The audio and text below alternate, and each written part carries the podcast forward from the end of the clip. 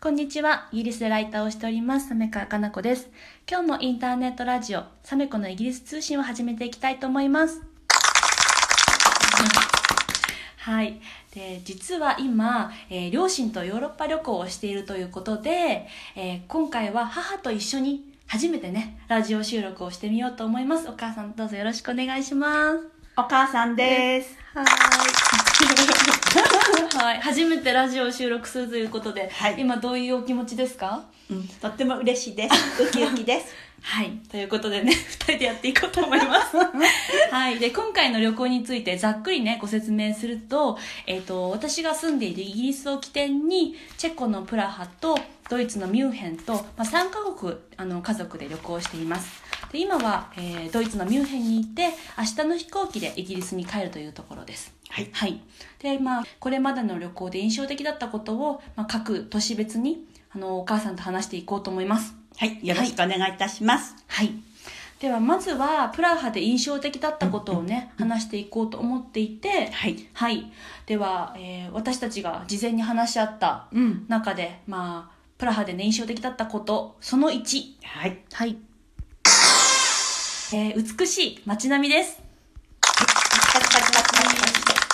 はい。で、まあ本当にね、どこを写真撮ろうか迷うぐらいうんそうそうそう美しい街並みでね。本当、うんもう本当にね、あの動画で撮らないと、もう伝えきれないっていう感じで、うんもう写真はちょっとね、うん、困りました。そうだよ美ね。しすぎて。うん。はい。でプラハって他のヨーロッパの各都市と違って、うんえっと2度の世界大戦でほとんど被害を受けていないというこそとうらしいで、ね。うんもううん14世紀頃の中世の街並みが、うんまあ、奇跡的に残っているということで、そうね。ううんんオレンジ色の屋根とかすごい素敵だったよそうね、うん。どこ撮っても美しかったです。はい、はい。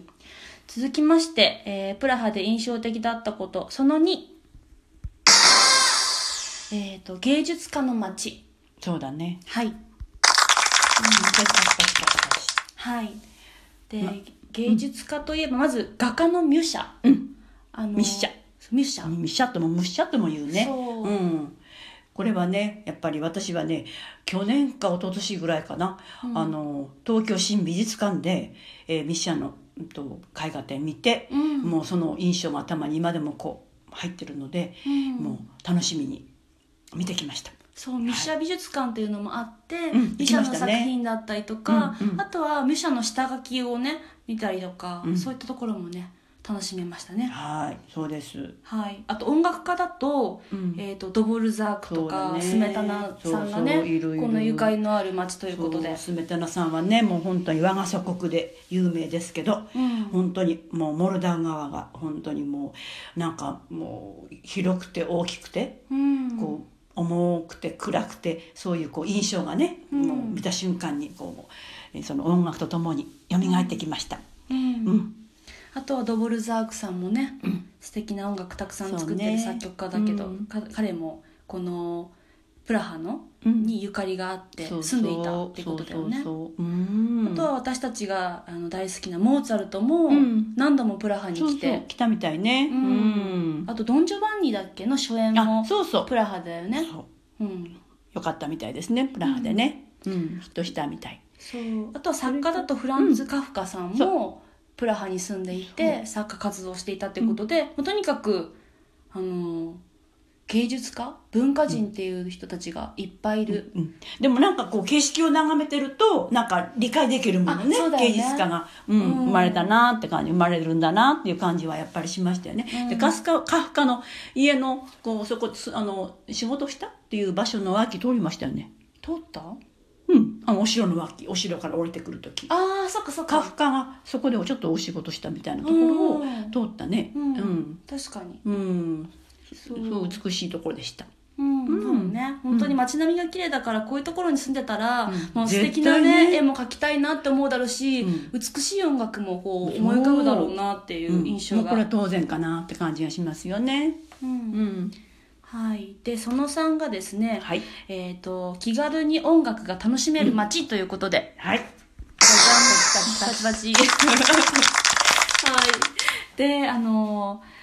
そうですね私たちも初日モーツァルトドボルザークのコンサートをね当日券で買ったりしてそうなのよそれも公民館交流センターなんかそういうようなとこでたまたまねポスターを見かけ通りかかったてそれ今日やるっていうのでね、うん結構手頃な値段で、そう、うん、なんかレストランかなんかをちょっとちょっとね改造してあの椅子をこううん並べて、本当にこう旅行者がうん普段の人がちょっと集まってみたいな、うん気軽なコンサートに急にね、そう急遽出かけてでううんんあれも良かったね。そう、うんそれがなんか街中になんかそういう形であのコンサートが本当に手軽な金額でそう開催していて、うん、クラシックのコンサートってなかなかこう格式があってなんかねでちょっとねそう足をねこう踏み入れにくかったりする印象があるけ日ど、本ではそんな感じするけどヨーロッパのこういったねところではプラ本ッ当とねに身近なところ身近なんだなっていうのをやっぱ感じましたよね。ううんん、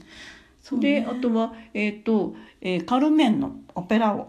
そう見ビましたねゼの作曲した「カルメン」だったり、モーツァルト作曲の「フィガンの結婚」あとはドボルザークの「悪魔とカーチャ」っていう形でオペラを3本ねはい見ましそうですてこれも値段がねあの他の国で見るよりも全然安くて、うん最初ちょっと心配だったのね、うんこんなに安くていいのってお父さんに言ったら、あのまあ、チェコはね割と安くそう見れるんだっていうことでそうそうそうびっくりしましたカルメンはこあの国民劇場って言って、うんこれちょっと特別なあれであのえこの当時はあのドイツに占領されててドイツの,、うん、のあのチェコ語でのオペラは公演は禁止されてて。うんたまたまそのたまたまっていうかチェチェコ人があもうやっぱ自分の国の言葉のオペラを上演したいっていうことから建てた国立あの国民劇場で、うんで今回も「カルメン」はチェコ語で、うんうん、公演したと思いますって私もはっきりそうだよ ねチェコ語が分かんないからねチェコ語が分あれだけど、うんそんな感じだから本当に身近に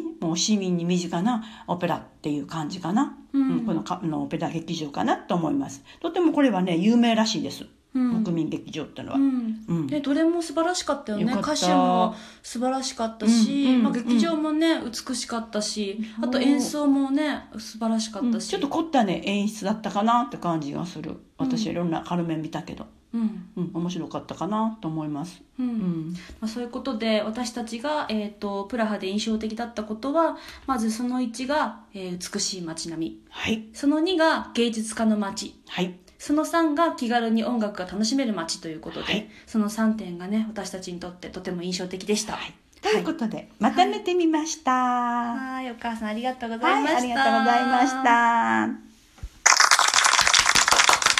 た、って感じなんでしょうかはい。